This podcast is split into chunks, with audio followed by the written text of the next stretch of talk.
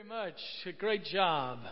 Um, as they've been talking and singing about Jesus being the bread of life, I was reminded just that you are what you eat. Yeah, and that's really, well, I think, part of what Jesus is going to is getting at here. That we are what we eat of, of taking Him in and living Him out. Um, I remember uh, this was a few decades ago when like there was this big carrot juice diet. You know, and, and beta carotene, which is in carrots and stuff, was like the like it was the panacea, um, uh, the, the the magic uh, fruit. Carrots were their vegetable, so magic vegetable. Um, but I remember some folks really got into that as they ate more and more carrots. Their skin would turn um, a, a pale orange because of all that they took in. I mean, you are what you eat. I've I've been in a. Um, a medical procedure called apheresis, and it's this one where you take all the blood out of your body, not all at one time, but uh, over the course of an hour, and you filter it. You, you sort of put it in a centrifuge and stuff, and it separates the solids from the liquids, basically, in, in your blood. And they were taking out the liquids and because there was stuff in there they didn't didn't want in there. Um, and one day when this procedure was happening, the, the, the liquids would come out and it was clear. And then the nurse was like, ah, you ate well yesterday. Real low fat diet. And we're like, how'd you know that? Well, because it would show here, and and you and sure enough, you know, it was like salads and fruits and stuff that uh, the patient had eaten. And the next time uh, we went in for this, um, the, did the same thing, and the bag looked as it filled up, looked sort of like, not quite, but close to the Ohio River. Rather murky, and they're like, "Okay, so what'd you have for lunch today?" And this uh, bad news: was two cheese conies. Uh, and went on to, to say that uh, they had a patient that would come in for this procedure, and the patient would eat a king size Snickers bar every morning before the procedure because then they knew they would get to enjoy it all, but all the fat would get filtered out and they would have to do it. Now, just so you know, this is like a $30,000 procedure. So it, uh, it's not a common thing, and you'll have a bear of a time getting the insurance to cover it just so that you can eat a king size Snicker. But that is, I mean, what a p- picture of that we are what we eat. And, and so, as, as we've heard in our passage today in John chapter 6 and our, our walk through the Gospel of John, where, where Jesus, he, we hear his first I am statement of, of seven that we'll be really unpacking through the rest of the summer, where he says, I am the bread of life. And, and that he even tells us later on, that not part that we're reading, but later on in the passage, is you got to eat my flesh and drink my blood. I mean, he, he wants to be intimately integrated into our lives body, mind, and soul. And what, what we'll see here, Jesus is not an add on to life, He's not just an app for peace and comfort. He's not just uh, one that comes to fulfill our plans, but He's the central essence of life, the one who feeds us real life with God now and forever, intimately integrated into all of life. In a way, you could say, taking this metaphor, the ultimate health food. Passages in John chapter 6, starting with verse 1, page 867 in your Pew Bible. Let's, uh, let's pray. Almighty God, we ask that you would speak to us, that indeed you would be the, the living word in us. Uh, teach us, uh, mold us, encourage us, challenge us as we hear from you. Feed us. In the name of Jesus we pray. Amen. All right, John chapter 6, starting with verse 1. After this, Jesus went to the other side of the Sea of Galilee, also called the Sea of Tiberias. A large crowd kept following him because they saw the signs that he was doing for the sick. Jesus went up the mountain and sat down there with his disciples. Now, the Passover, the festival of the Jews, was near. When he looked up and saw a large crowd coming toward him, Jesus said to Philip, Where are we to buy bread for these people to eat? He said this to test him, for he himself knew what he was going to do. Philip answered him, Six months' wages would not buy enough bread for each of them to get a little. One of his disciples, Andrew, Simon Peter's brother, said to him, There's a boy here who has five barley loaves and two fish, but what are they among so many people? just a little sideline here. Barley loaves were largely a food that was made, particularly of the, for the, the poor. Um, it wasn't like a loaf of bread, more like a cake, you know. So sort of like a an oversized Triscuit cracker, if you're familiar um, with those. But an oversized, like wheat barley kind of cracker was there. And then the two fish, they weren't like, you know, two of those big old Alaskan salmon that you've seen that could feed us. They're, they're, they were probably more of a dried fish, you know, like sardines. So you're talking about five Triscuits and two sardines is what the, the, the little boy had for lunch that now has been offered. And Jesus said, Make the people sit down. Now, there was a great deal of grass in the place, so they sat down, about 5,000 in all. Then Jesus took the loaves, and when he'd given the thanks, he distributed them to those who were seated, so also the fish, as much as they wanted. When they were satisfied, he told his disciples, Gather up the fragments left over so that nothing may be lost. So they gathered them up, and from the fragments of the five barley loaves left by those who had eaten, they filled twelve baskets. When the people saw the sign that he had done, they began to say, This indeed, this is indeed the prophet who is to come into the world.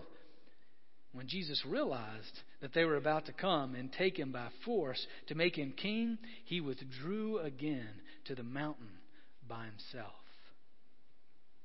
Now, a few pat, little bit of the story here is Jesus goes to the other side, and then the folks gather. They, they, they then follow after him. So we'll pick up in verse 25. When they found him on the other side of the sea, they said to him, Rabbi, when did you come here? Jesus answered them, Very truly, I tell you. Uh, one thing about the very truly in our translation, other translations say truly, truly. That, that's sort of like Jesus highlighting it for us. You know, he's put that one in. Uh, that's his red letter edition. Uh, and, and, there's two times that he says this um, in here. Very truly, sort of gives us the main point. Very truly, I tell you, uh, you are looking for me not because you saw signs, but because you ate your fill of the loaves. Do not work for food that perishes, but for the food that endures for eternal life, which the Son of Man will give you. For it is on him that God the Father has set his seal. Then they said to him, What must we do to perform the works of God?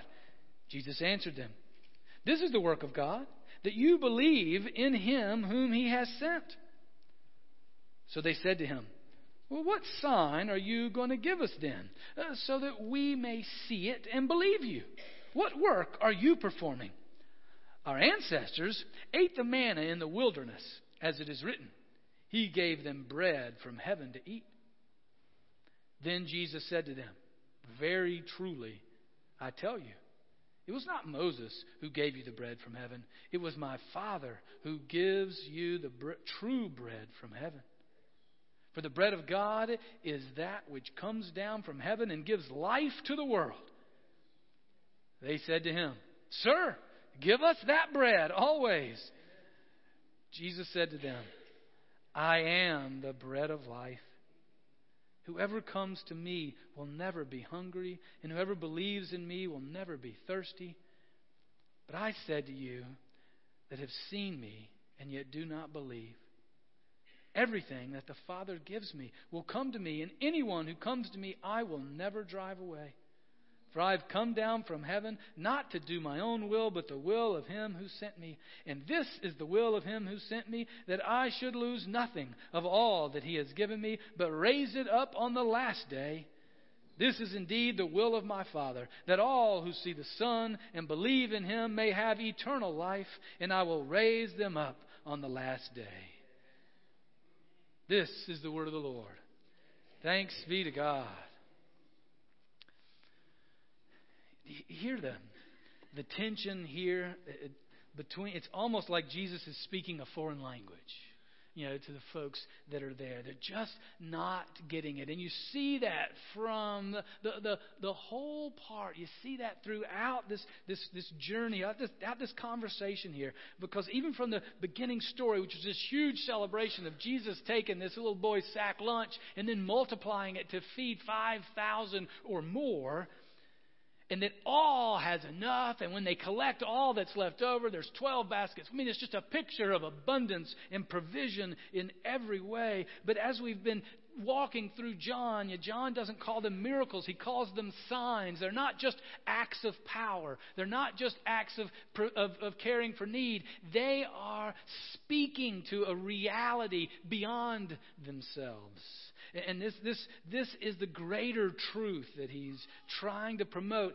And what happens regularly in John, and particularly you see it here, is that the crowd that is there, they can't get beyond what they can see and touch and smell. They can't get beyond the world that is around them. Which is why Jesus left them. I mean, because you think about it, you got this group here. They're hungry. They're they're they're they're an oppressed people uh, under um, Roman rule, and now Jesus is showing all this power. He's healed people who were blind. He's revived people who were dead. Now he took a sack lunch and fed thousands. They're like, man, make you king, and we're good. And Jesus, because of that, left. Went to the other side.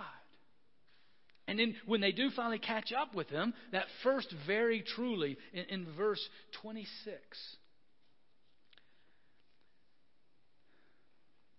Very truly, I tell you, you are looking for me not because you saw signs, but because you ate your fill of the loaves. They're, they're focused simply on their own needs, the here and now. And I mean, that, not, that's a, a, bad thing. It's not a bad thing to, to pursue our provision, um, to avoid pain, to, to seek pleasure in this life. That, that's not a bad thing. But if that's the end result, then that is called idolatry. That is called worshiping the things of this world instead of worshiping the Creator of the world. And what Jesus is trying to point them beyond the physical reality to one that is even greater, that encompasses the physical reality, but is even greater than what they see, what they smell, what they taste, what they feel. That is, is greater than their provision, avoiding pain, seeking pleasure. I mean, it is, those are incomplete. Beyond that, including and beyond that, is then living with God in life eternal. Their dream is too small. They're just about the, the here and now. And Jesus goes on to say, no, this is not, it's not just about the, the here and now. You've got to be living for God's eternal purpose, God's plan. God has work for you. And they get into this discussion about work. You know, Jesus says, Don't work for the food that perishes, but for the food that endures for eternal life, which the Son of Man will give you. For it is on him that God the Father has set his seal. That this is the work of God. Well, then they, they respond back, verse 28. What must we do to perform the works of God? Jesus is saying, you know, don't just hang with me to get your needs met, but come with me to do the works of God. And they're like, okay, what, what works we got to do? They, they're still, they don't get it yet. I mean, what's the list?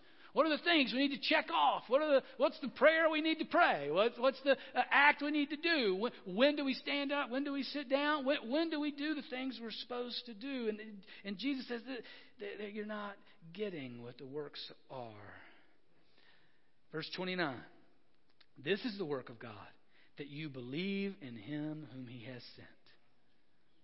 That you, you trust, you entrust your life to me. That's what Jesus is saying. I mean, look at the sign. It says, I provide. I provide abundantly. You, know, you, you may think your life is nothing but a couple crackers and an old smelly fish. look what Jesus could do with it as we entrust ourselves to Him, believing Him. That, that's what He's calling us to. The, the works of God that occur as we entrust ourselves to Jesus. Now, they, they go on uh, to say, all right, well, um, if, if you want us to, to believe you, then verse 30, what sign are you going to give us then so that we may see it and believe you? What work are you performing?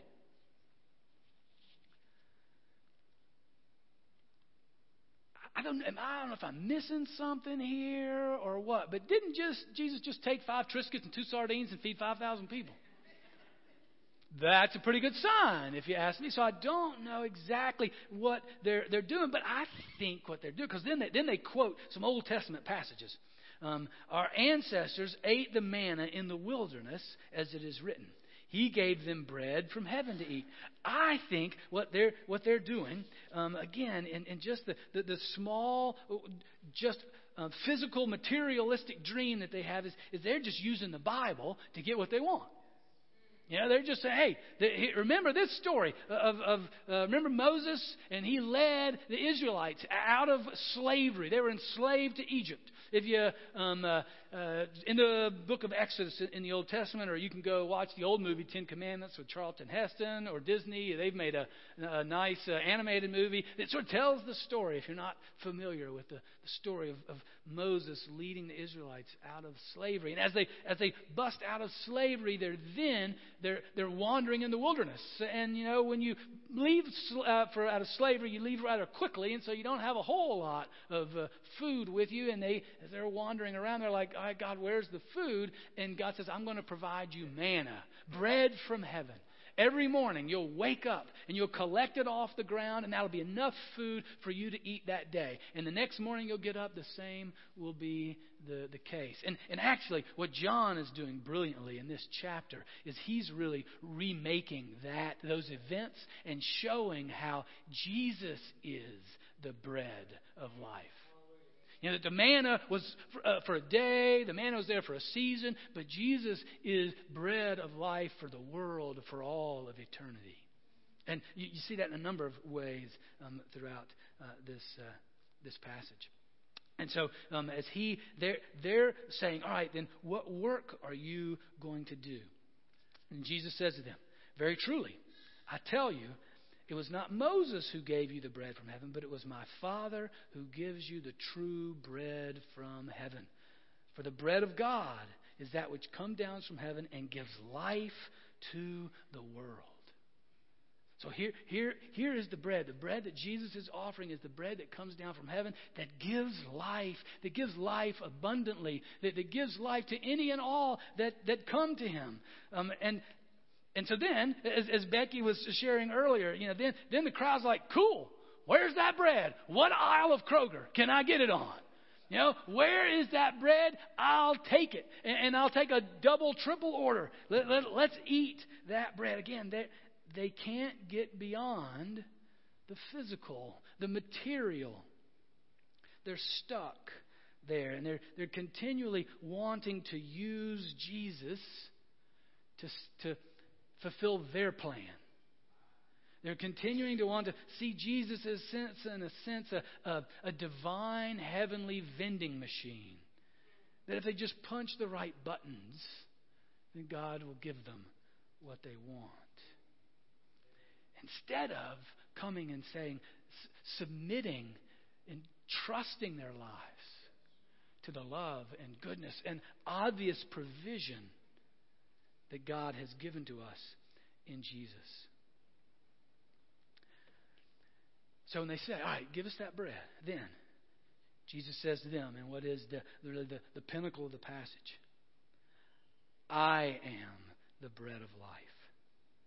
Whoever comes to me will never be hungry, and whoever believes in me will never be thirsty. And this is that first I am statement, hearkening back also to Exodus, because Exodus 3, where Moses was interacting, was having a conversation with God, you know, and God saying, Listen, I want you to lead the people out of slavery. And God's like, Okay, what's your, or Moses is like, All right, what's your name? And God says to Moses, My name is I am. And so now, Jesus, the, now for the rest of John, is going to be referring to himself, I am. And he'll fill the blank in, the predicate, he'll fill it in with a number of different ways that Jesus is God among us. And, and now he's saying, now you've got to eat and drink of me.